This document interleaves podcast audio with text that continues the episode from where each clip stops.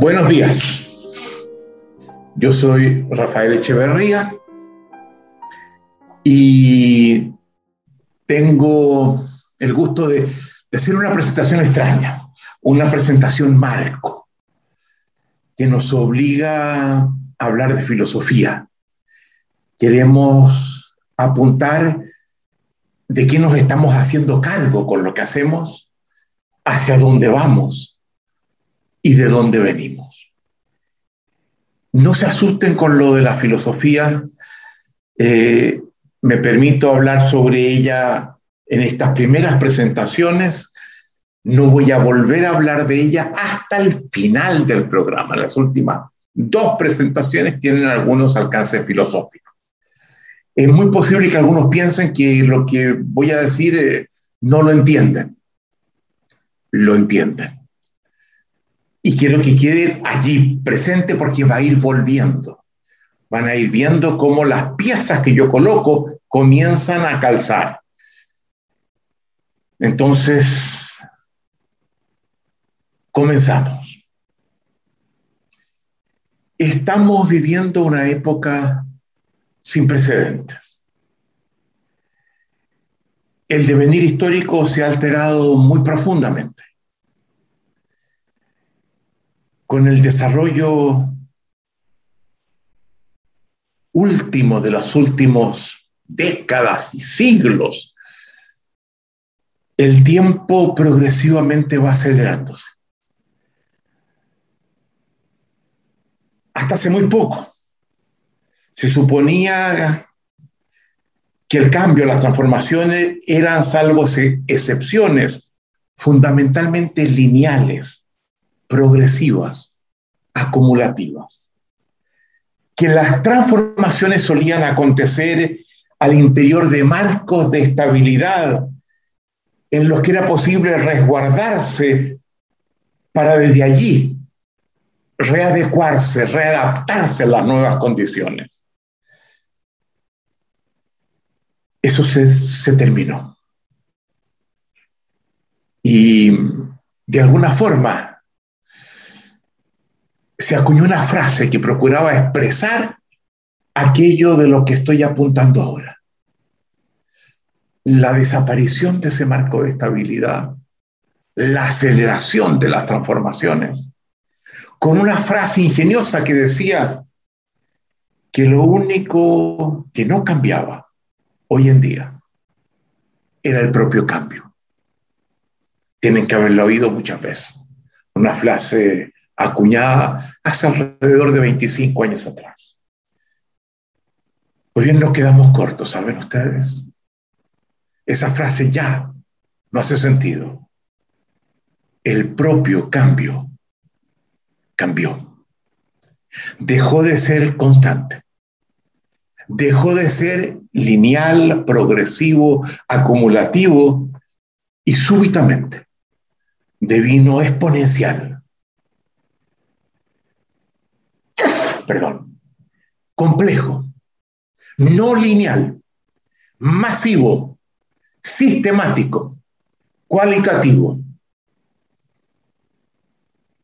Nos dimos cuenta que avanzábamos hacia puntos de ruptura, hacia importantes bifurcaciones, donde las, cosas podían ir eh, para mejor, dando un gran salto, cambiando su carácter, o colapsar.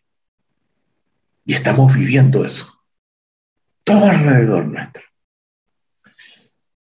Ello ha afectado las crisis de nuestras principales instituciones y lo vemos. Lo vemos en las relaciones personales, que en un momento eran tan importantes como se deterioran sin que podamos hacer algo para, para rescatarlas. Lo vemos en la familia, lo vemos en la institución, en la institución de la educación. Lo vemos en la crisis de la política, del Estado. Lo vemos en la profunda crisis de las religiones. Lo vemos en la crisis de las profesiones, de las vocaciones, de nuestros conocimientos. Lo que aprendimos ya deja de servirnos. de nuestros valores. Antes a quienes les conferíamos autoridad, ahora tenemos la sensación de que no están dando la hora, de que están desfasados, que dan palos de ciego, que ejecutan comportamientos disonantes.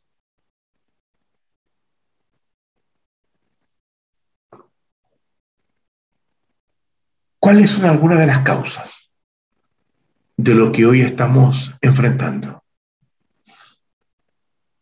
Nosotros sostenemos que las causas son múltiples y que tienen que ver fundamentalmente con un fenómeno que vamos a llamar el, súbito incremento de la conectividad social.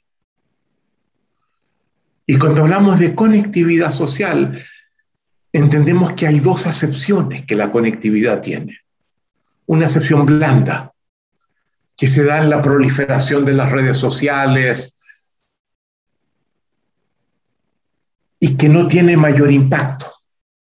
Pero hay un concepto de conectividad fuerte que está en juego que tiene que ver fundamentalmente con eh, la capacidad de afectación mutua que estamos teniendo hoy día. Cómo lo que pasa en los rincones más lejanos nos afecta, nos transforman. Cómo lo que plantean cierta gente fuera de nuestros sistemas, dentro de ellos también, nos transforman cómo lo que nosotros decimos transforma a otros. Eso es el concepto de conectividad fuerte.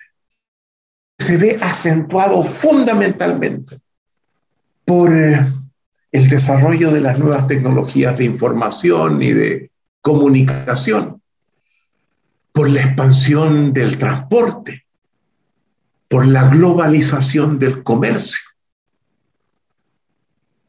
donde de repente el mundo se hizo más chico. Y lo que pasa casi en todas partes nos llega de una u otra forma tocándonos, afectándonos, transformándonos. Se está produciendo una suerte de polinización cruzada, donde nos estamos todos en una espiral de afectación mutua. Y a eso apunta la noción de conectividad, la noción fuerte de conectividad, que produce cambios y transformaciones aceleradas que terminan cambiando el propio cambio. Estas olas masivas de transformaciones llevan consigo también olas masivas de obsolescencia. Lo que antes funcionaba ya no funciona. Y eso es lo que estamos encarando hoy día.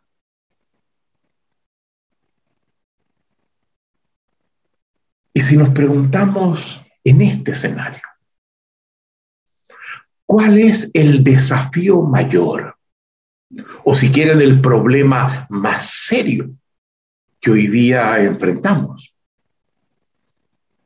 Yo creo, y esa es parte central de esta propuesta, que el problema más serio no son las transformaciones mismas que no tenemos cómo evitarlas ni pararlas, sino nuestra capacidad de respuesta a ellas. Nos descubrimos con una capacidad limitada de responder en múltiples frentes a transformaciones fundamentales que están aconteciendo.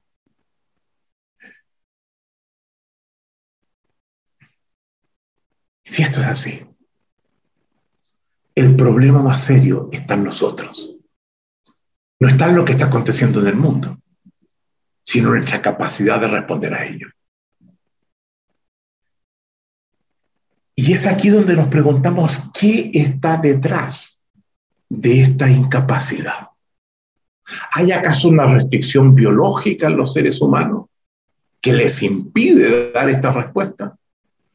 Y es curioso porque Si miramos los desarrollos de las últimas décadas en la biología, descubrimos cómo la rama más importante de la biología, la neurobiología, que se ha convertido en sin duda la rama de mayor impacto, a diferencia de lo que fue la genética y la teoría de la evolución y, y lo que tenía que ver con, con comprender el, el ADN que aconteció en el siglo pasado. Hoy día la más importante es la neurobiología y el concepto fundamental de la neurobiología tiene que ver con la noción de plasticidad neuronal.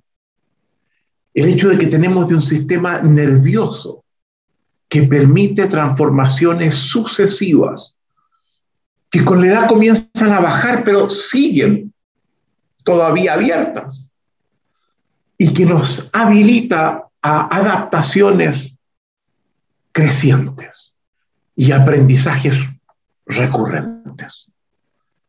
Y eso parece indicarnos que la biología no es el problema, que el problema está en otra parte, que esta plasticidad la pudiéramos, la pudiéramos utilizar para responder a las nuevas condiciones que hoy día enfrentamos. ¿Dónde estaría entonces el problema? Y la respuesta que nosotros, nosotros, damos a esto es que el problema tiene que ver en lo fundamental con algo que llamamos nuestra obsolescencia ontológica. No se asusten, lo vamos a explicar. Palabra extraña, obsolescencia ontológica. ¿Qué es esto? Bueno, obsolescencia entendemos algo que, que devino caduco, que ya no sirve, que no responde a las condiciones que hoy día estamos enfrentando.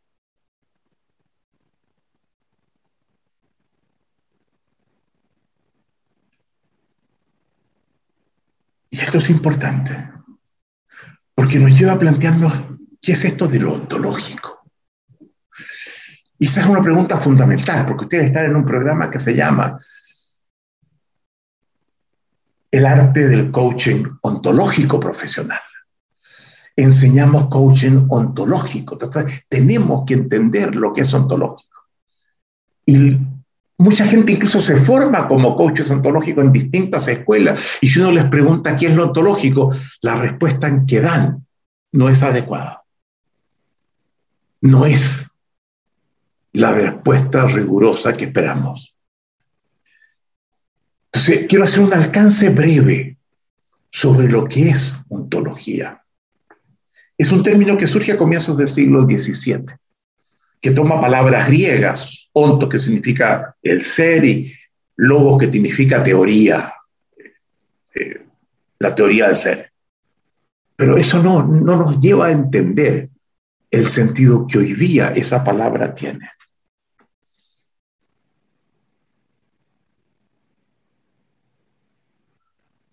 no la busquen en el diccionario, porque lo que van a encontrar muy probablemente no les va a ayudar a entender lo que estamos planteando. Y por eso me voy a permitir yo presentarles nuestra comprensión de lo que es lo ontológico. Lo ontológico, lo fundamental, es nuestra concepción subyacente muchas veces inconsciente, sobre el carácter de la realidad.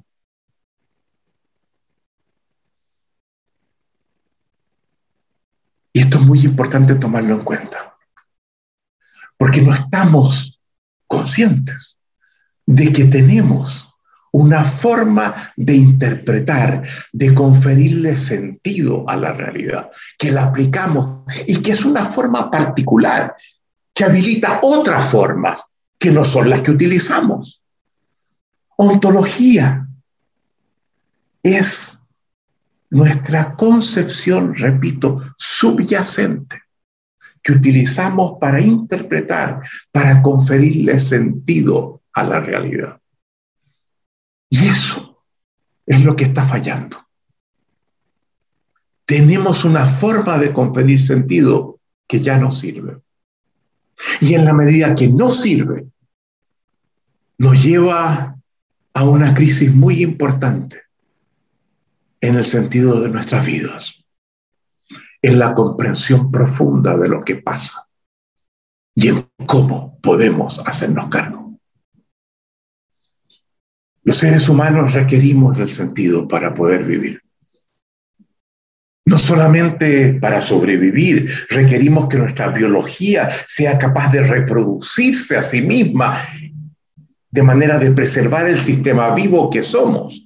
Lo que Maturana, Humberto Maturana, el biólogo chileno, llama teniendo gran impacto cuando lanza esto, la autopoiesis, la capacidad de los sistemas vivos de reproducirse como sistemas vivos, de reproducir su organización viva, sino que requerimos además de esta reproducción biológica, la reproducción de un juicio. Un juicio que podemos sintetizarlo del juicio, mi vida hace sentido. Y ese juicio hoy día nos es esquivo. Nos cuesta. A veces lo encontramos.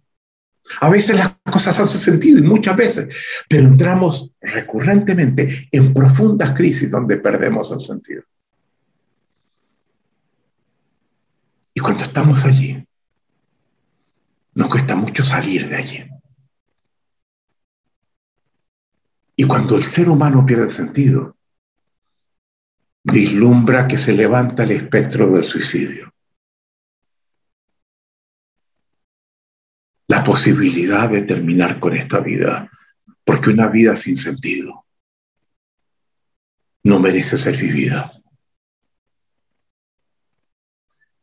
Y eso tiene que ver con un fenómeno extremadamente importante, que desde hace algún tiempo,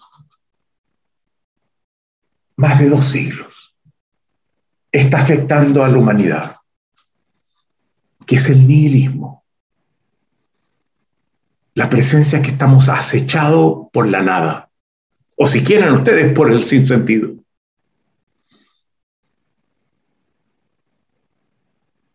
El sentido se nos escurre. Que caemos en profundas crisis, en abismos oscuros, de los que nos cuesta salir. Y frente a eso buscamos, es tanto lo que eso nos afecta, que buscamos mecanismos para, para no ser atrapados por las garras del nihilismo. Nihil en latín significa la nada. Y lo hacemos de distintas formas, algunos por dedicarse compulsivamente, obsesivamente al trabajo. Que darle, que darle, que darle, que darle, que darle, que darle. Otros, y esto es una cosa muy importante de nuestra época, usando el recurso de la diversión. Diversión, que significa fundamentalmente tomar un camino alternativo un atajo que nos saca del camino central en el que íbamos. En inglés, diversion, lo vemos muchas veces cuando vamos por la calle y vemos que se corta la calle y hay un atajo, un camino, diversion se llama, un camino alternativo para seguir. Y que tiene que ver con la distracción. La diversión se asocia a la distracción. Y hemos creado una sociedad del espectáculo, de la que nos colgamos en el cine, en la televisión, en los videojuegos, en las redes sociales, para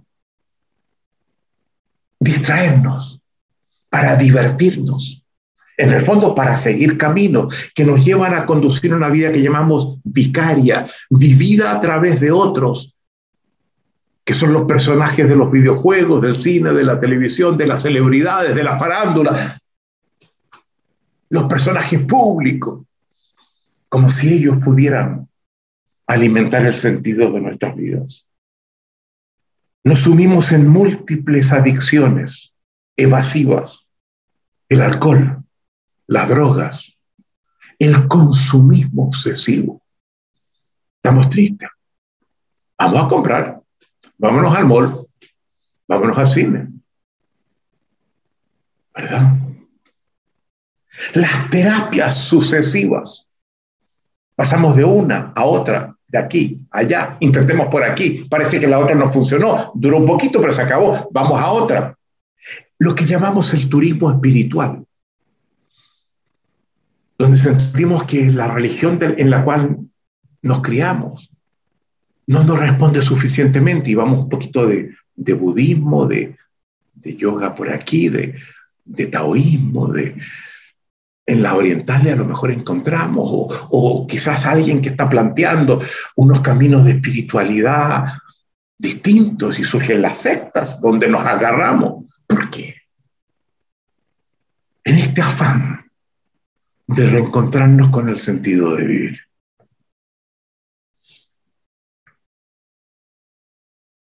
Pero la evasión tiene duración finita tarde o temprano las crisis, las más profundas, nos atrapan y nos obligan a mirar nuestra vida a la cara, no hacia afuera, no distraernos, no divertirnos, no, no obsesivamente consumir y seguir el camino de las adicciones.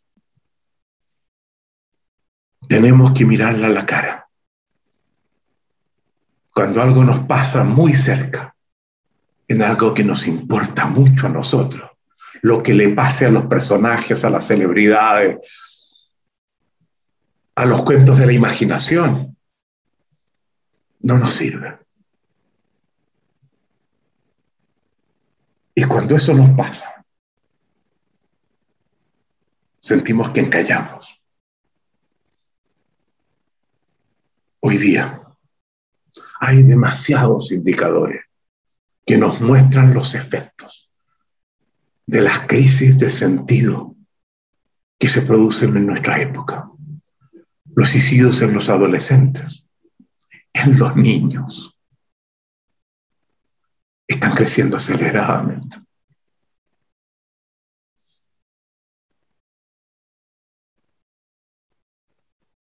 ¿Cuál es la causa de esto? La causa, insistimos, la encontramos en el dominio ontológico. En el hecho de que las interpretaciones que hacemos de lo que está pasando no son suficientes. No nos están sirviendo para encarar estos desafíos, estas crisis. Entonces, es bueno preguntarnos, ¿qué pasa? Esta obsolescencia ontológica de la que hablábamos antes, ¿en qué se traduce? Y se traduce en el hecho de que estamos cautivos en una forma antigua, muy antigua, de conferirle sentido a lo que pasa a la realidad, a las cosas, que no da la marca, que no nos está sirviendo. Una concepción que emergió hace 2500 años en Occidente, en la antigua Grecia, en el año 500 antes de Cristo. cuando a partir de un desarrollo anterior que se produjo gracias a la invención del alfabeto, una tecnología de la información y la comunicación fundamental, que cambió la forma de vivir, cambió la forma de pensar, cambió la forma de relacionarnos por completo. Produjo el nacimiento de la filosofía, una filosofía que desde muy temprano se preguntó la pregunta por el arje, el fundamento, el principio de todas las cosas. Y hubo distintas respuestas. Y hubo en un momento, en el siglo, exactamente en el siglo 500, en el año 500 antes de Cristo, más o menos, dos respuestas en el mundo griego radicalmente distintas. ¿A cuál es el principio que anima todas las cosas, de la que todas las cosas nacen, que representa el fundamento de todas ellas, aquello lo que las guía, lo que nos permite evaluar su medida adecuada. Eso es el arjé. Dos respuestas. Una, en el extremo occidental del mundo griego, en el sur de Italia, Parménides que dijo el fundamento de todas las cosas es el ser. Las cosas son como son en función del ser que las constituye. Y para entender la realidad, hay que entender el ser de las cosas y hay que entender el ser en general, lo que es el ser. El cambio. Es una ilusión de los sentidos, porque el ser es inmutable. En el extremo oriental del mundo griego, en la ciudad de Éfeso, en Asia Menor, en el mundo jónico, hubo otra respuesta casi simultánea, sin que haya evidencia que supieran de lo que estaban haciendo ambos, que la dio Heráclito y que dijo el fundamento de todas las cosas es el devenir. Y el devenir nos dijo puede asociarse al lenguaje, al fuego que en la medida que, que se le congela, se apaga, que tiene que estar siempre en transformación. Todo lo que existe está en transformación. Nosotros estamos en transformación. La idea de la inmutabilidad es una ilusión. ¿Se dan cuenta? Concepciones completamente distintas. Y a partir de eso, de esos desarrollos originales, surgieron tres filósofos fundamentales que hoy día inciden centralmente en nuestra forma de conferir sentido. Forma que consideramos esta obsoleta. Sócrates, Platón y Aristóteles. Sócrates que hace un giro fundamental y en vez de preocuparse por el principio de todas las cosas que conforman la naturaleza, como lo hacían los pre-socráticos, los anteriores a él, se pregunta por cómo hay que vivir para vivir la vida bien, que es el problema que estamos enfrentando de nuevo, que no la estamos viviendo bien. y desarrolla una forma de, indagar en, la, en nuestras concepciones para hacer sentido de cómo nos comportamos, de cómo vivimos. Pero serán fundamentalmente Platón y Aristóteles, Platón su discípulo, Aristóteles discípulo de este último, los que van a conformar lo que llamamos una primera ontología adecuadamente articulada, que antes en el mundo occidental no existía con este nivel de articulación. Y la vamos a llamar la ontología metafísica, palabra que acuña Aristóteles.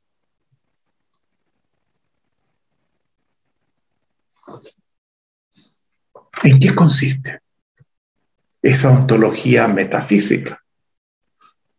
en la que todavía estamos atrapados. Yo quiero resumirla en forma sintética, básicamente en cinco premisas.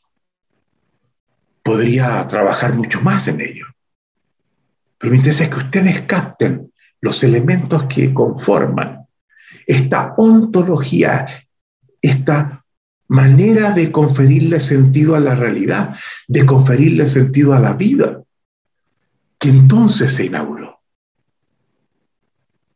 Cinco premisas. La primera, este mundo y esta vida en sí mismos no tienen sentido. Sin embargo, los seres humanos requerimos de ese sentido para poder, para poder vivir. Que requerimos darle sentido al mundo en el que estamos y a la vida que tenemos.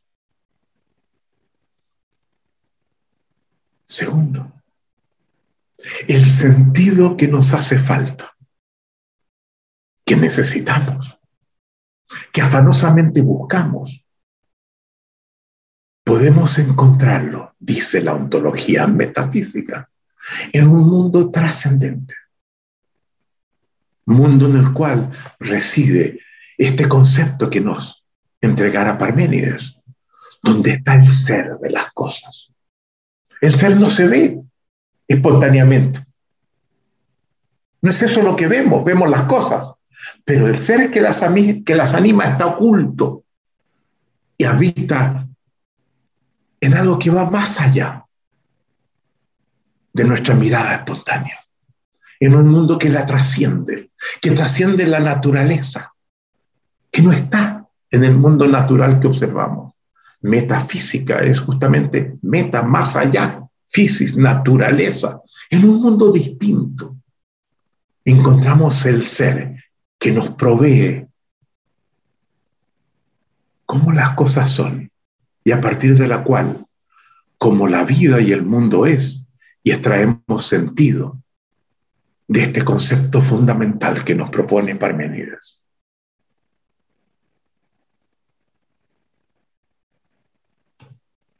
Este ser tiene algunos atributos importantes. Y al los metafísicos definir cuáles son los atributos de esto que llaman el ser, cómo es este ser que está detrás de todas las cosas, que es el fundamento de todo, que a partir del ser que uno es, uno vive, uno se relaciona, uno piensa, uno actúa. Ese ser tiene al menos tres atributos. Es inmutable, como nos dijera Parmenides. No cambia.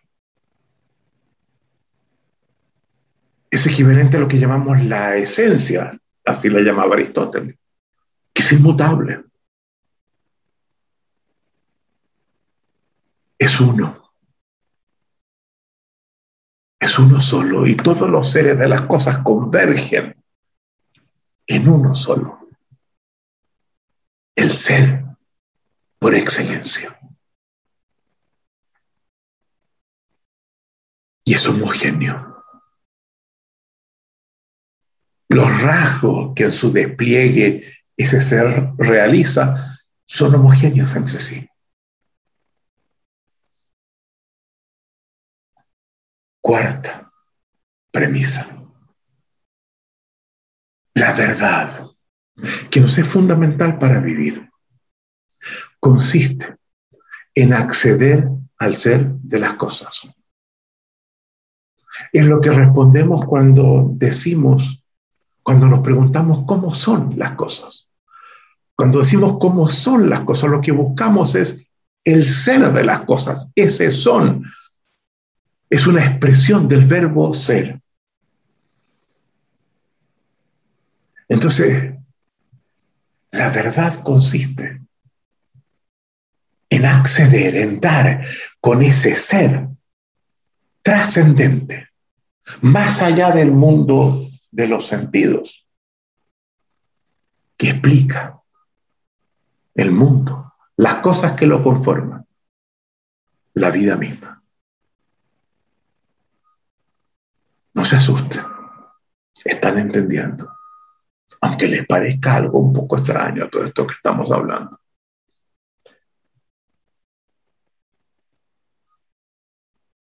Y el camino para acceder al ser de las cosas. ¿Cómo llegamos a él? Para encontrar el sentido tan esquivo en el que nos sentimos viviendo, que se resuelve por el sentido que ese encuentro del ser en el mundo trascendente nos proporciona. El camino el gran camino para acceder, es la razón. La razón. Que puede partir de, ciertas premisas que damos por obvias y verdaderas, que puede partir de algunas experiencias que nos permiten profundizar más allá de ellas mismas y encontrar un camino de llegada al ser. El primero es básicamente seguido por Platón, el segundo seguido por Aristóteles. La razón.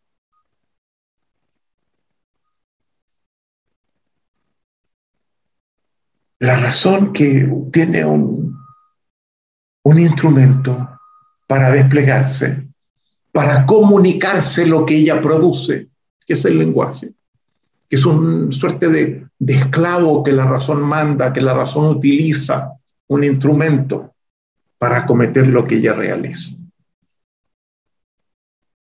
Cinco premisas. A partir de eso, se despliega una concepción sobre lo que es el ser humano. Y que se dice que el ser humano es un ser, por tanto, racional. Es el único ser vivo, nos dice la metafísica, que tiene capacidad de razonar, de usar este camino y llegar a la verdad y entender el ser de las cosas. Y eso implica que otras dimensiones que acompañan la existencia humana, como la corporalidad o la emocionalidad, no son sino residuos de nuestra animalidad y merecen ser despreciados. Lo que importa es la razón. Si apostamos por la razón y nos quedamos solo con ella, estamos llegando donde queremos. la metafísica, hace algo más. La metafísica no solo produce esta forma de entender cómo tenemos que conferir sentido, cómo tenemos que entender la realidad, no importa la que ella sea. Hace algo más. Saca la filosofía de la calle y la enclaustra. La protege en cuatro paredes. La filosofía había surgido en la calle, en la plaza, en el ágora griega, de filosofía hablaban todos los ciudadanos. Incluso en una época algo después de, Platón, los helenistas también incorporaban esclavos, incorporaban a, a gente que venía de otros mundos a esta reflexión filosófica, era algo abierto. Platón funda la academia y en su puerta de entrada coloca un lema que dice, solo podrá entrar aquí quien sepa geometría. En esa época, se dan cuenta ustedes, eran muy pocos los que sabían geometría. Aristóteles funda el liceo, algo similar a lo que había creado Platón. Eso conforma la metafísica griega. Pero a fines del siglo IV y comienzos del siglo V, San Agustín conecta la teología cristiana con la metafísica de Platón.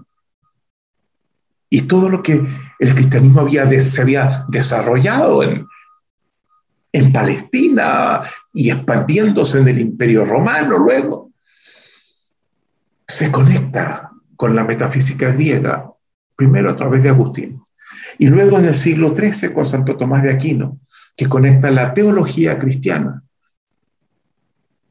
con la metafísica de Aristóteles. Y a partir de ese momento, la ontología metafísica deviene hegemónica en la cultura occidental, al menos en la cultura occidental. Y eso va a durar mucho tiempo.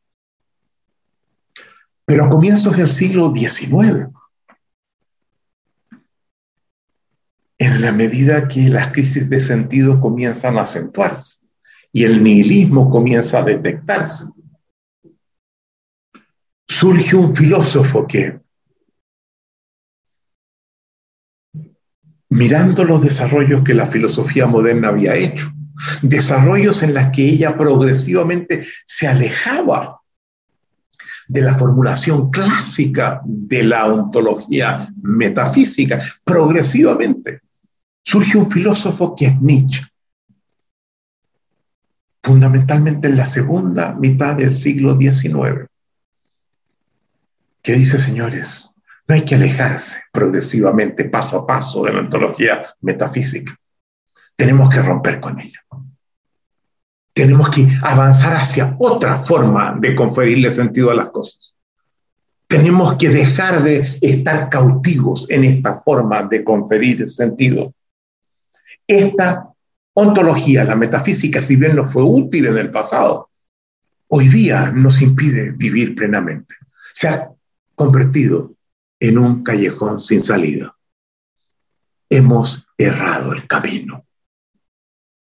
Tenemos que buscar otra forma de conferir sentido. Y Nietzsche es uno de los principales inspiradores de la propuesta que nosotros estamos haciendo. Y plantea la necesidad de desarrollar una nueva ontología.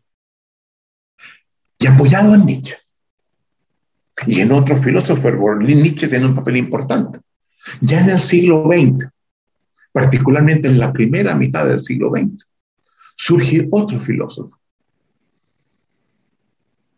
uno de los más grandes filósofos del siglo XX, Martin Heidegger, que avanza en una forma radicalmente distinta de conferir sentido. Veamos. ¿Qué hace Heidegger? Les digo, a Heidegger es un filósofo complejo. Y voy a procurar contarles a ustedes que no saben en su mayoría de filosofía la operación, cómo Heidegger se orienta hacia una ontología moderna muy distinta de la ontología metafísica. Platón y Aristóteles desarrollan su metafísica reflexionando sobre la realidad que encuentra. Es mirando la realidad y penetrándola, yendo más allá de ella, pero partiendo de ella, que siguen el camino de trascendencia que la razón les permite superar y aprender, captar el ser de las cosas. Más allá de la presencia que la realidad nos impone.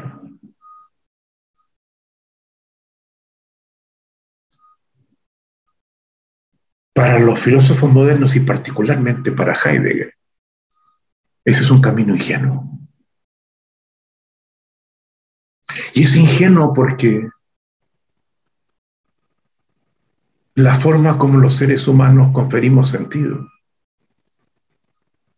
no se sustenta en último término en la realidad, sino en nosotros mismos.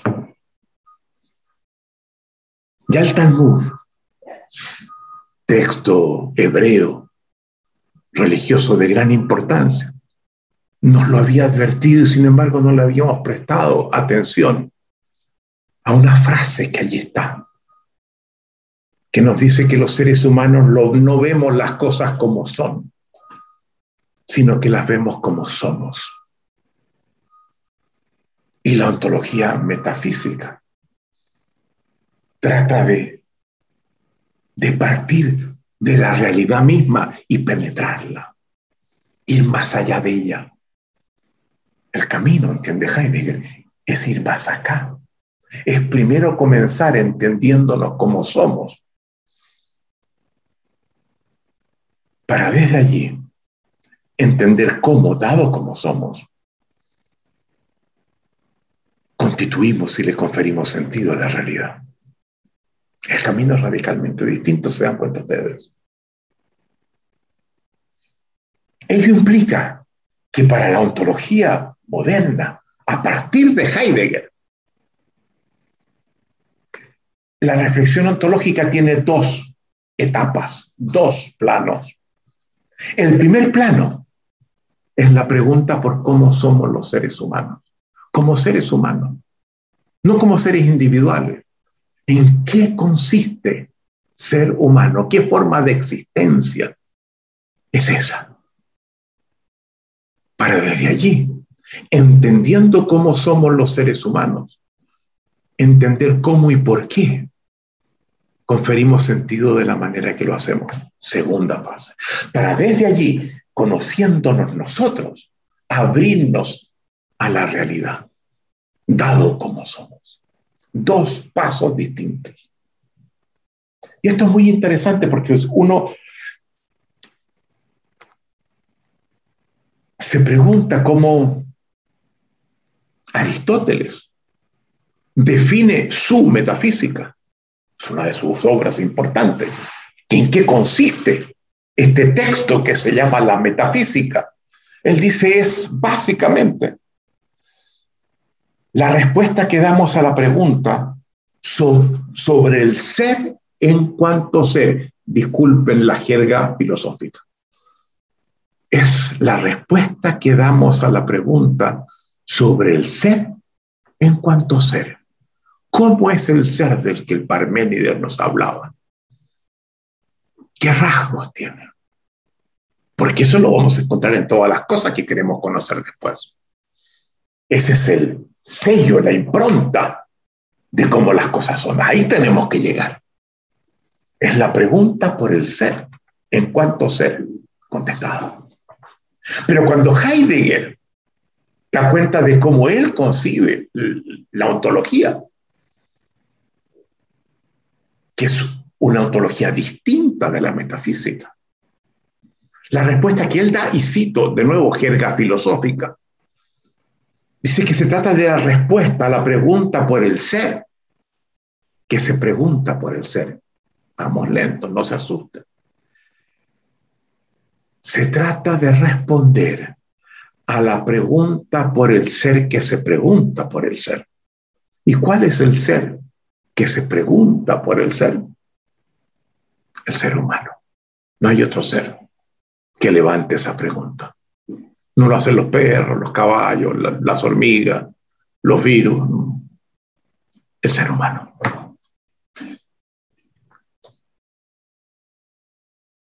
Entonces, retomemos brevemente lo que la forma como esta nueva ontología metafísica se para frente a las premisas de la ontología metafísica antigua, nos planteaba. Cómo esta nueva ontología frente a esa misma pregunta, responde. Concuerda con el primer punto. Este mundo y esta vida no tienen sentido. Pero no hay que ir a buscarlo en un mundo trascendente que está más allá de la realidad que observamos. El sentido lo conferimos nosotros, no está ya constituido en un lugar donde tenemos que buscarlo. Es una capacidad que tenemos los seres humanos.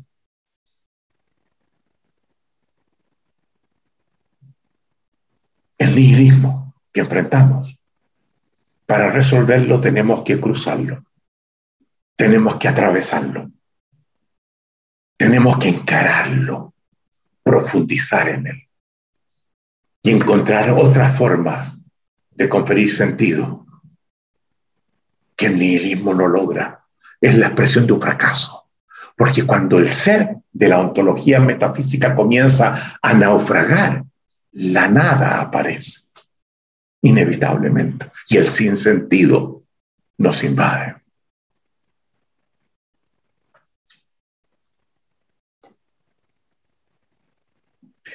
La ontología, la nueva ontología, que llamaremos existencial, lingüística, si ustedes también quieren, por eso que llamamos a la nuestra ontología del lenguaje. No se deshace de la noción del ser. Utiliza la noción del ser porque entiende que el ser es un término fundamental para dar cuenta de la capacidad de conocimiento de los seres humanos. Todo conocimiento responde a la pregunta cómo son las cosas. Pero en vez de hacer lo que la ontología metafísica hacía, que hace del ser que es un verbo, lo convierte en sustantivo, lo sustancializa.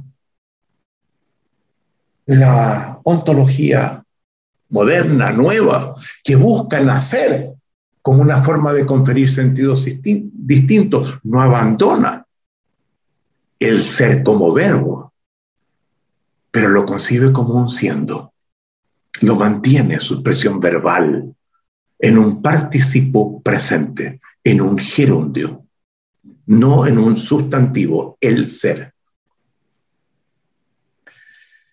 Y en vez de concebir ese ser, verbo, siendo, en gerundio, en un devenir constante, en vez de concebir inmutable, la medida que lo consciente deviniendo, siendo.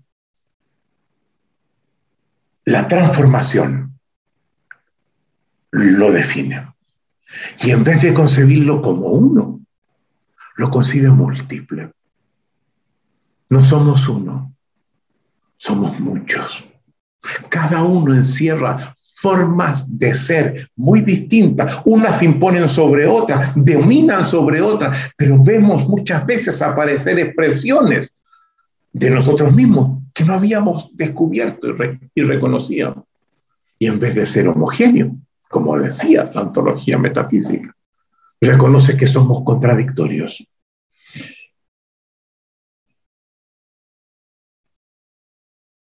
Y entiende que la noción de verdad de la ontología metafísica requiere ser reemplazada por una noción distinta de verdad. No podemos vivir, convivir con los demás establecer un mínimas condiciones de orden para la existencia que son necesarias. Sí, un concepto de verdad, pero un concepto distinto del concepto metafísico de verdad. Donde la verdad no consiste en acceder al ser de las cosas, porque sostiene la levantología, al ser de las cosas, al ser último de las cosas. No accedemos nunca. Nunca. No solo porque se está haciendo y se está cambiando, como nos decía Heráclito, sino porque esa capacidad de llegar allá no la tenemos, vemos a partir de cómo somos. El ser que somos define nuestra mirada.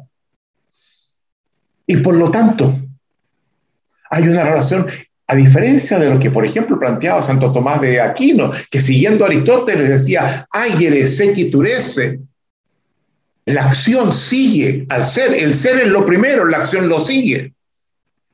el ser determina la acción. Desde la nueva ontología se dice, sí, eso pasa muchas veces dado como somos actuamos, pero dado como actuamos, devenimos. Y si cambiamos la forma de actuar, lo que también podemos, devenimos distintos.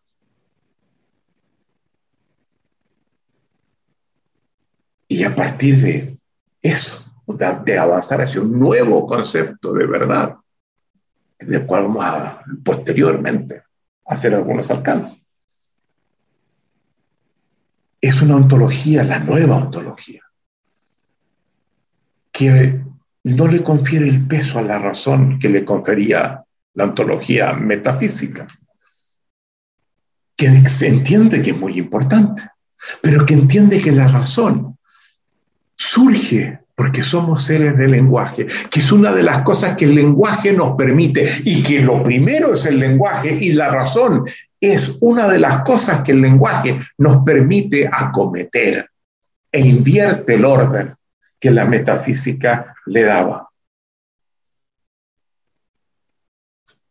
Y esta metafísica moderna, existencial, hermenéuticas, lingüística, comienza a avanzar. Y surgen otros filósofos que contribuyen de manera importante. Uno de ellos, un discípulo directo de Heidegger, Gadamer. Otro que se inspira en Nietzsche y en Gadamer, es particularmente importante, Derrida. Comienzan a avanzar. Y comienzan a desarrollar una forma de hacer sentido muy distinta. Pero si bien en la filosofía, la ontología metafísica se ve progresivamente arrinconada por los desarrollos de la filosofía última del siglo XX y la que se desarrolla en el siglo XXI, nuestro sentido común sigue atrapado por la ontología metafísica. Dentro del claustro académico, ella pierde poder. Pero dado que está enclaustrada, no transforma plenamente nuestro sentido común. Y por lo tanto, seguimos siendo metafísicos, sin siquiera saberlo, sin saber incluso lo que significa la metafísica. Y parte de lo que nosotros hacemos es avanzar hacia desmontar los residuos metafísicos de nuestro sentido común, para lo cual tenemos que desenclaustrar la filosofía, sacarla a la calle. Y por eso lo estamos haciendo, porque ustedes no son filósofos, al menos la gran mayoría de ustedes, ¿verdad? Pero la filosofía habla de cosas que no son muy importantes a los seres humanos sacarla de nuevo a la calle, de manera de modificar la forma como conferimos sentido y avanzar hacia un sentido común muy diferente. Eso implica transformar radicalmente el, tipo de observador que somos de todo lo que acontece y cambiar radicalmente la mirada que desplegamos. Todo lo dicho, procuramos nosotros articularlos en lo que llamamos un nuevo discurso ontológico, donde nos apoyamos en Nietzsche, nos apoyamos en Heidegger, nos apoyamos en Gadamer, nos apoyamos en Derrida, en mucha gente, en mucha gente. Voy a mencionar algunos después y desarrollar una nueva forma de cómo debemos conferirle sentido a las cosas. Pero no solamente eso, es el discurso de la ontología del lenguaje. También desarrollamos una disciplina, porque queremos que ese discurso muestre capacidad de transformación efectiva en aquellos seres humanos que estamos atrapados en el sentido común metafísico y no sabemos cómo salir de él. Y que sufrimos y enfrentamos desafíos que nos, que nos sobrepasan, donde el sentido de nuestras vidas lo perdemos y donde los ayudamos a enfrentar desafíos que sienten que no pueden y avanzar hacia un sentido común distinto sustentado en una ontología diferente. Y eso es la disciplina del coaching ontológico.